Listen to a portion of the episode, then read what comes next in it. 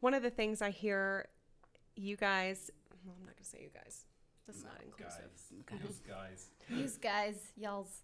Use. what is the most inclusive way? I think it's y'all. It is is y'all. y'all. Yeah. Got to say y'all. Y'all means all. Y'all, Y'all means all. Mm. Hey there, Team Milliken. Our company is on the Forbes Best Employers for Diversity list for the second year. We're gearing up for Milliken's second Inclusion Summit on August 29th, a women's leadership forum. Our associate network groups are firing on all cylinders with a series of powerful events like the recent Interfaith Roundtable, our upcoming Juneteenth celebration, and June's Pride Month festivities, and so much more. I'm Betsy Sikma, and today on Milliken for Everyone, we're talking about diversity, equity, and inclusion at Milliken. We're joined today by two people who help us live up to our people goals each and every day. Vice President for Talent Acquisition and DEI, Ricaye Harris, and Senior DEI Program Manager, Stacey Laurin. Welcome, Ricaye and Stacey. Thanks for Thank having you. us. Glad to be here. We're excited to have the conversation. Right off the bat, I just have to say, I'm super excited to have two people to interview around our diversity, equity, and inclusion efforts. Yeah, I started back in September of 2021. Just looking at those two years, it's been jam packed with a lot of events, a lot of changes, a lot of pivoting, a lot of excitement. So It's incredible. Well, we're so glad you're here, and I know Ricaye's so I'm glad definitely you're glad here. she's here. That's awesome. All right, well, let's dive right in. So, we all know that diversity, equity, and inclusion matter to Milliken. I think we all intrinsically know that. Everybody at this table cares deeply about our people and about inclusion. Talk to me about why DEI matters to Milliken, not just to us personally, but the business case. Why does it matter to Milliken? All right, you want me to start, Stacey? you can you can kick it off, boss. Okay. so, I mean, diversity matters. I mean, simply because it makes us better. Um, better people, better teams, better results. I mean, we've heard Halsey say this. At the end of the day, ultimately, we're a better company if we can get this right. Um, it's embracing and welcoming differences, different perspectives, life experiences, cultural awareness, and appreciation that's creating this welcoming and safe space for deeper conversations and a sense of belonging, uh, which is ultimately our goal, right? It all ties into our purpose statement around this together we strive. Mm, I love that. Right, and just having heterogeneous teams throughout the organization just provides the space to have deeper and broader thinking when it comes to finding solutions for internal to Milliken, to our customers, to suppliers, even to our communities that we operate in. Is hopefully our thinking is broad enough that it can encompass, you know, all walks of life, and that's the hope. That's the hope. When I first came to Milliken, one of the things that made me want to join this incredible team was the way that Milliken modeled uh, really bold diversity, equity, and inclusion work, not only as a company, but in the communities where we live and work and, and where our associates play too. Um, and it's it's more than just saying the right thing. Um, I know we still have a long way to go, and we'll probably always have a long way to go on some of these efforts, but there's an energy around diversity, equity, and inclusion at Milliken that really feels sincere and authentic. How did we build that? What did it take to build that? You were here from the start, both of you. And how do we keep it going? Uh, I definitely think uh, I had the opportunity of getting involved in DEI, working for in manufacturing. It was an opportunity to kind of broaden my experience within Milliken, and it was something that was important to me. And I think it was authentic that I got approached by upper management to say, "Hey, we need a manufacturing input in this space." And I think that was it. Was Milliken was willing to be ahead of the game, being strategic, um, and knowing that this was part of our mission and vision. We support our people at Milliken, so why not start the conversation? Let's get moving. And it was nice to know that Ricaye helped kind of be the catalyst to have those conversations. And it was wonderful that we had someone like Raquel at Milliken to really take something that could be a little bit scary Yeah. and a little bit uncomfortable, but make it, you know, simple. Let's talk about it. Yeah. Sometimes still scary, sometimes still uncomfortable, but oh so intrinsic to who we are and who we hope to be. Yeah, I mean, I can add to Stacey. I mean, I think one of the reasons it feels authentic is because, I mean, as we all recall and will forever remember the summer of 2020, right? The murder of George Floyd and a lot of those events that were taking place. Milliken, we had already engaged in conversations prior to those um, tragic incidents in the summer of 2020. And I think that helped a lot of people say, hey, we're not responding to something. This is not a trend at Milliken. Um, that, you know, a lot of companies were trying to post jobs for new DEI leaders and CDOs, et cetera, right? But Milliken, we already had conversations. I mean, heck, me, you, and Anna, you know, were kicking off race relation roundtable discussions and things of that nature. And I mean, our program started um, basically the end of 2017, but you can say January 1st of 2018, and we've been going strong ever since. And I Yeah. think that speaks to, again, just the pillar that we are in the community and trying to be innovative and um, this trailblazer. I think it speaks to us uh, as an organization. Yeah, Yeah. plus having senior leaders who are passionate and willing to push um, and having that support in the DEI space that really helps engage, you know, how do we properly engage our associates? How do we ensure that it is at the forefront? And having Halsey and the rest of SLT saying, yes, we want to be here, we want to be in this space. How do we make it part of Milliken? And I think that's exciting to, to have. Um, and I wouldn't want to be at a company that didn't have that. Yeah. You um, took us back to, to 2020, Ricaye. I hope none of us will ever forget Right. um, what a, a difficult slew of experiences happened in our country, and around the world, but in our country with Ahmaud Arbery and Breonna Right. Taylor, George Floyd, and more and more. Um, and it felt like a very Milliken thing to take a moment where so many of our people and our families were afraid and hurting and um, really, I think, sort of in a state of shock. I remember feeling like I was physically reeling um, and to respond by listening. Uh, I'll never forget uh, our very first race relations roundtable. SLT joined and didn't say a word. Right. I mean, Halsey and um, I remember David Smart was on there, Craig and Dana and Jim McCallum and and more, and didn't say a word. They literally just listened. And even when we called on them, they said, "I'm not here to talk. I'm I'm here to listen." Um, it's really incredible to be able to take a tragic moment in time like that and turn it into something that's positive although we would never wish for another Correct. tragic moment in time, hopefully we can keep that energy going. So, how do we keep that energy going? And I guess, I guess I'm asking a broader question. You know, you have these moments in history that mm-hmm. spur action. Will this work ever be done? Whew. I mean, unfortunately, um, no. Um, we always like to say DEI is a is a never ending journey, right? We're on this marathon, not a sprint. Um, and every day is a challenge. There's always a new conversation that can take place or should take place. I think we keep our conversations going because we have our senior leadership team bought in, they're engaged, they're active participants.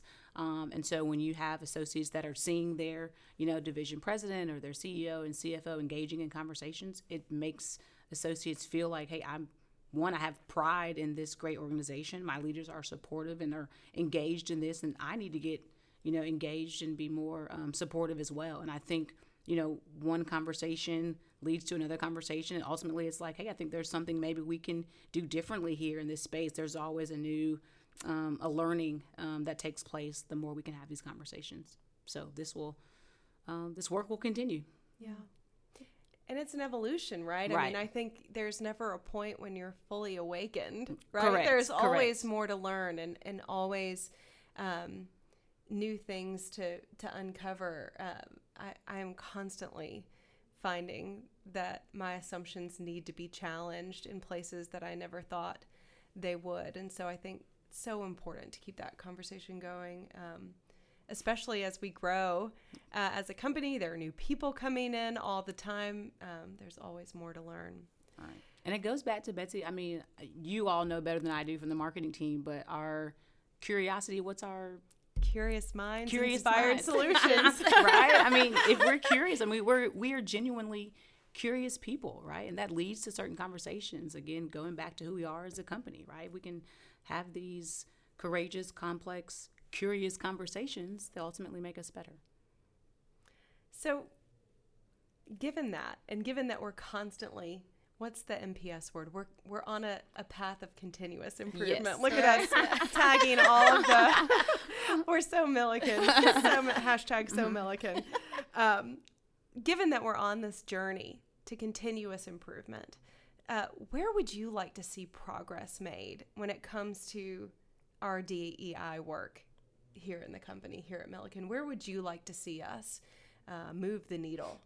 Yeah, I think as an organization, we've done amazing work so far. You know, six affinity networks, we're having courageous conversations in different spaces. I mean, being able to say Milliken had an interfaith panel discussion. When I tell outside Milliken, like outside people not to Milliken, that we had that, they are in shock. Jaws drop to the floor. And I think it was amazing because that was an opportunity for associates to bring a level of themselves to the workplace or see that Milliken is willing to have those conversations because we're wanting to see people holistically.